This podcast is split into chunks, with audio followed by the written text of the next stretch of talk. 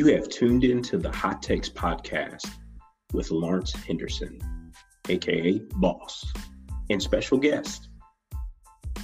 Be ready to be inspired, encouraged, and ready to take action. All right, everyone. Thank you for coming back once again to the Hot Takes podcast, where we are always humble, open, and transparent. And today, talking about something that I'm excited about. Uh, we have my buddy Colin, and he's going to rock the mic a little bit with us, and we're going to get into some verbal banter. But you all know me. I'm the leadership and organizational development coach, trainer, and speaker uh, with Boss. But I need everyone to know who you are, Colin. Yeah, Lawrence, thanks for having me. Um, pumped to be here and, and kind of continue this conversation. Uh, my name is Colin Mulholland. I, I live in Atlanta, Georgia. Um, I spend most of my day working at Change Healthcare. I lead our enterprise change management practice across the globe. Uh, we're a healthcare technology company. And then I spend the other part of my day on conversations like these, uh, building community of folks that are people first, uh, pushing to the fringes and trying to disrupt the status quo. Um, love it. Love it. Love it, man. Love the disruption. But what we're going to talk about today is something that I don't believe uh, a lot of our audience has has really dove into, and it's this idea of human centered transformation. There's a lot to unpack in just those three words, right? You can go down any rabbit hole between human centered and transformation, but as a package, what does that mean to you? Yeah, and it, has been fun to explore. Uh, the the syntax is important. Uh, believe that's how we've uh, changed over millennials of time, uh, not a generation of people, but uh, millenniums of of time, thousands of years, is through language and shared exploration. Um, with that being said, I uh, know that we are living in a technology era, and folks tend to be curious about technology and the benefits of it, uh, what I'm starting to observe and sense in our work and and work around the market is that everything is strictly dependent on the human, whether it's your employee or your customer. Their influence, their belief in the product or the technology, the space that you're developing is essential for whether or not it's going to deliver the value. So it's simply that uh, human centered transformation or people first transformation. It's this notion that we've got to involve our people, yep, customers, and employees into the design of our path forward and continuously throughout in order for us to deliver value. Yeah. So I'm, I'm gonna go there, man, because that seems that seems super simple, right? As a concept and, and as it, but why is it why is this a necessary conversation right now? Like you would think people are doing what you just described. Yeah, uh, because it it's been 100 years since the last uh, global pandemic, the, the yeah. Spanish flu. So our leaders of, of companies and leadership teams are having to see their organization and have conversations that are bringing so much more complexity mm. into the way we do work, uh, whether it's a psychological or an emotional insecurity around a job or uh, whether it is a pre-existing health condition, those are all the primary dividers of whether or not someone's going to build trust with you.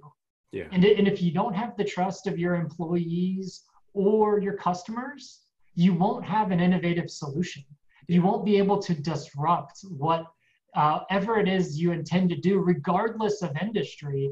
And I think that's why it's so important today it is such a unique time where there is a, a pandemic that is uh, radically challenging the way that we view other people, regardless of where they're positioned on the globe. We are all being impacted to various degrees, but in order to be able to deliver on great work, we need to first be able to see people as humans, not just as productivity cogs. Yeah, yeah, that I love that. Uh, so, so help me understand why you you said it the way that you just did as far as bringing up the word disruption what is what is what needs to be disrupted for us to begin treating people like human beings again yeah i i think there needs to be a disruption within our own individual makeup and how we show up to work. Uh, the corporate mask or or this delusion or illusion of control where we put on a facade that attempts to make others believe that we have it all figured out yeah. is just the the pace of change that we're experiencing today is the slowest that we'll ever experience in the future mm. and that mask that may have worked in the industrial revolution or, or the years prior where it was all about efficiencies and trying to eliminate um, process that was not necessary all of that stuff is important but i think at the first step to this people first way of orienting our work is to remove our own mask to mm-hmm. allow ourselves to be vulnerable and allow for others to have thoughts contribute to our collective yeah. team being more valuable than just the sum of the parts man you you really you really hit on something because some of the things that i've been having conversations with people about are the there's going to be two types of organizations that are moving forward. The ones who in February, early March pressed pause and they're pressed paused on the mask. They're trying to keep it on because they want to go back to business as usual or whatever that means today. But then the other organization to what you just said of we're we're going to take this challenge on and we're going to we understand that to, on the only way we move forward is we got to get everybody all in on this. And so buy-in is not a t-shirt word anymore.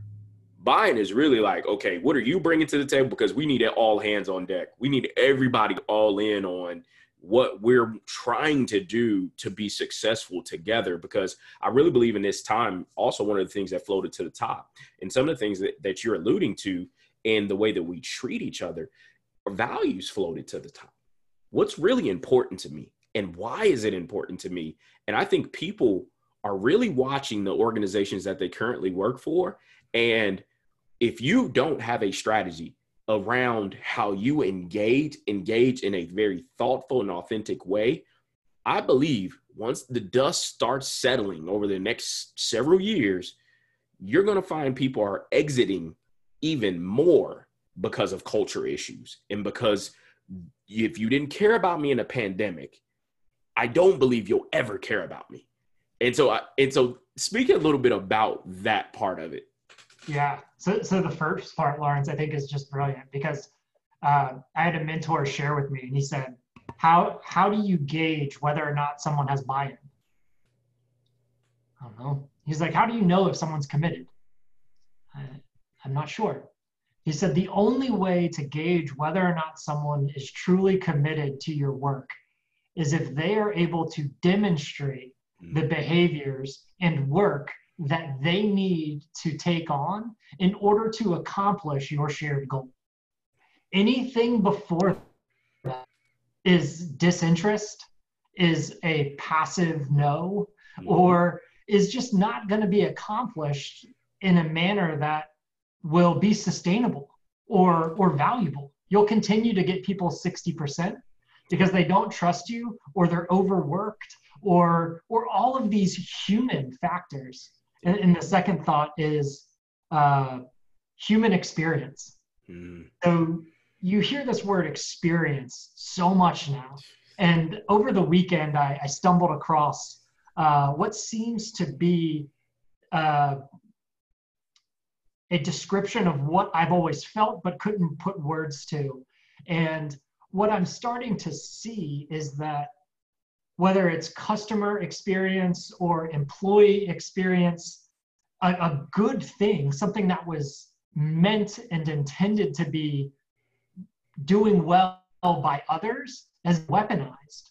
So we are only looking to grab the throat of an experience that our customer or employee is undergoing in order to gain or grow or benefit ourselves. Yeah. When at its depth, at its core, we should be deeply oriented around this human experience, yeah. which is how does Lawrence feel as a human being?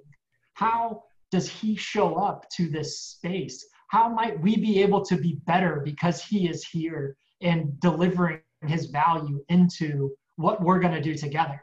Yeah. Because unable to have that conversation, all of this experience jargon just a weapon. And yeah. humans are very protective of what puts them at risk. Mm-hmm. And that's what we feel. Yeah, man. Wow. Okay. I love it.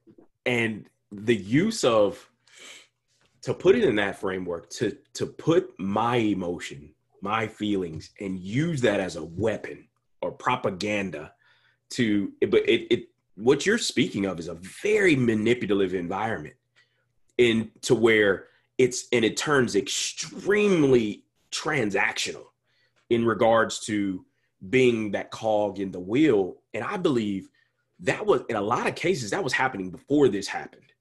And it's what you just described it's, it's an even heightened sense of people being visual being it emotional because again people were thrust into environments at the same time. And I, I asked a question when I was doing a, a speaking engagement uh, a couple weeks back around just the idea of personal check-ins.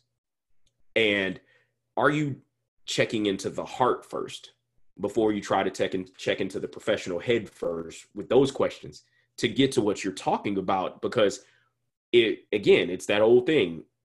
I until I know how much you care, you're not going to get the best of me. And that's always been a thing.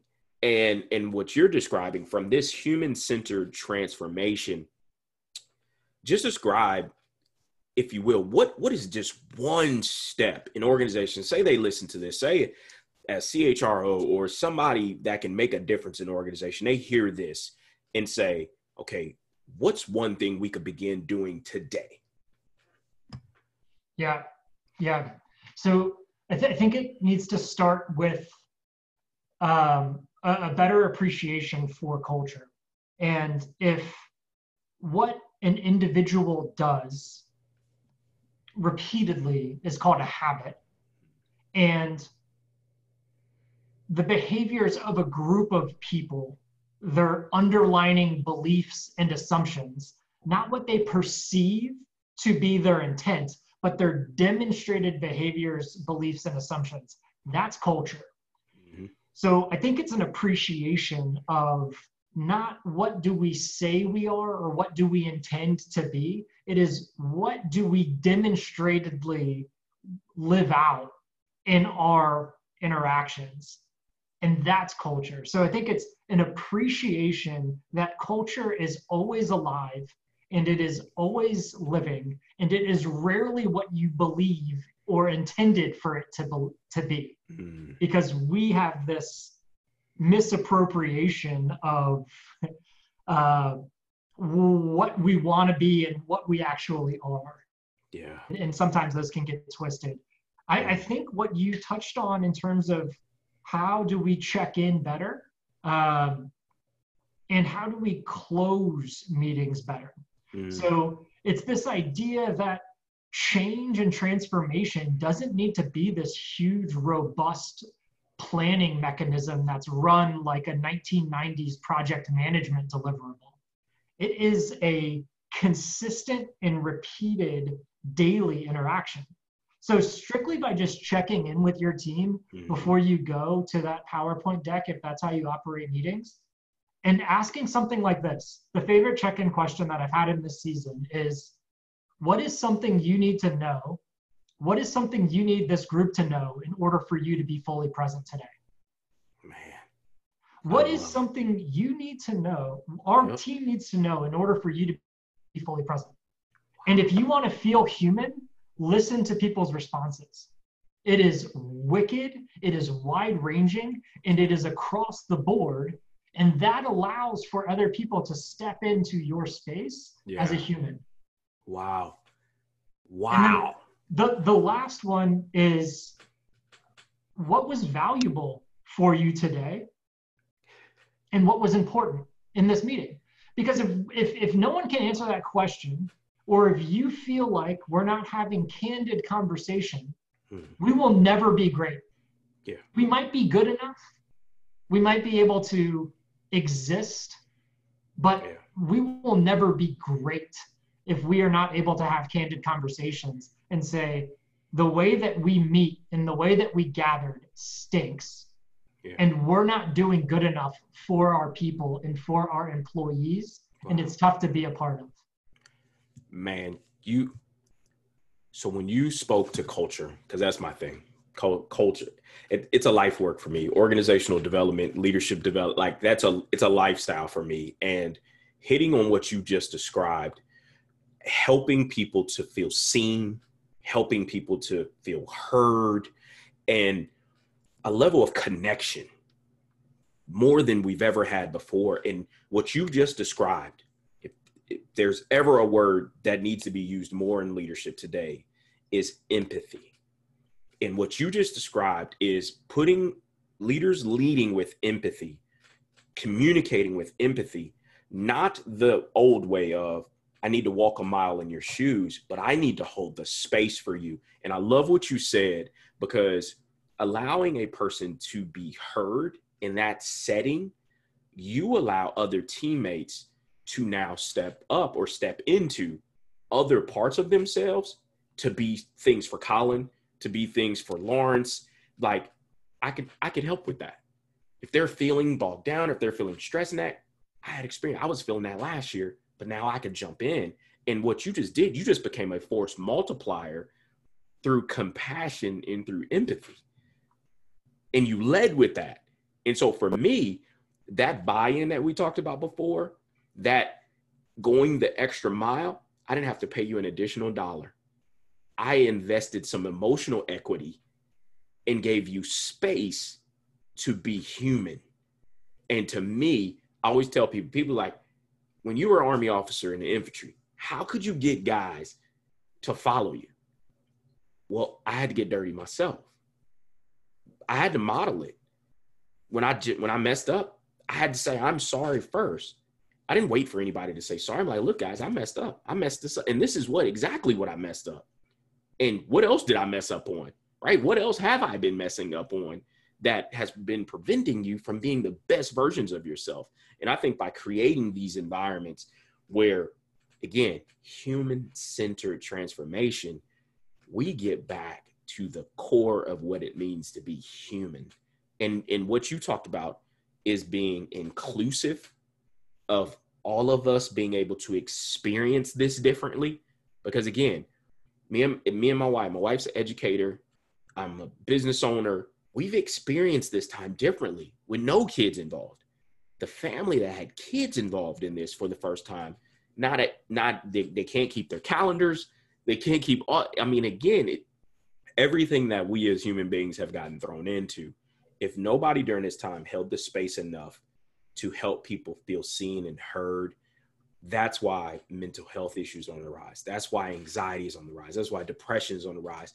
And it's just a, a function of we weren't being human more in, in more areas. Instead, we were being transactional business owners and business leaders.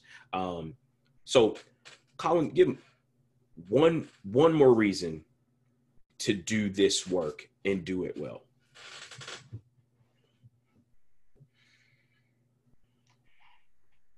the analogy that someone made for me that made sense. And I'm grateful that it happened early in my career because I'm still on a trajectory. Is you can either live for resume virtues or you can live for eulogy virtues. And that is a daily choice that you have if you have the influence over one person. So, anyone, a leader is not a title, a leader is someone who has followers. And if there is one person watching you, whether it's a spouse or a child or a parent or a coworker, or you are fortunate and privileged enough to lead multiple hundreds of people. Live based off of your eulogy virtues. And if you asked yourself at the end of the day, what would people say at the end of this journey about me? And if you're too caught up on these quarterly deliverables, someone's going to catch you. Someone is going to catch you, they're going to out innovate you because people can't do their best work when they're constantly under pressure. They can't. They can do it for a short period. The way you see others and allow others to be seen is the complete separator. And it might sound soft, but if you want to look back on anything that's gotten in the way of rework or a false start multiple millions and billions of dollars in digital transformation because we didn't want to have the candid conversation or be vulnerable amongst a team in order to do great work every day. It, it that's it. Man, love it. Eulogy virtues. It's legacy, man. What are people saying about you? What are they going to say about you? Man, I love it, man. So, Colin, thank thanks for being here with me today, man. Thanks for going down this this road of in conversation and letting people know about human centered transformation. Uh, so, how can people find you on social media? Um, what else are you doing out there? All of yeah, yeah, I appreciate it, Lawrence. I um, I'm on LinkedIn. I'm learning a ton. Uh, I'm trying to find communities and sub communities. I'm really curious uh, on on the global components of mm-hmm. people first work, um, and I've been fortunate to advise some uh, startup companies that are just starting to think about it or nonprofits uh, that are considering this work and how do we do this work better. Mm-hmm. Um, I'm really focused on people first and mission focused work, um, and and we're we're building it at Change Healthcare too. So nice. I'm on LinkedIn. I'm, I'm, I'm active and I'm, and I'm learning from communities that I'm a part of. And I'm just grateful to be here, man. I'm grateful yeah. for folks like you that are pushing this to the fringes. Definitely, man. Well, hey, thank you, audience. Make sure you go on LinkedIn, connect with Colin, and uh, this won't be the last time we have him on Hot Takes. We we will kick up and drum up some other trouble to start uh, in the future. So check back in with us. We'll talk to you soon.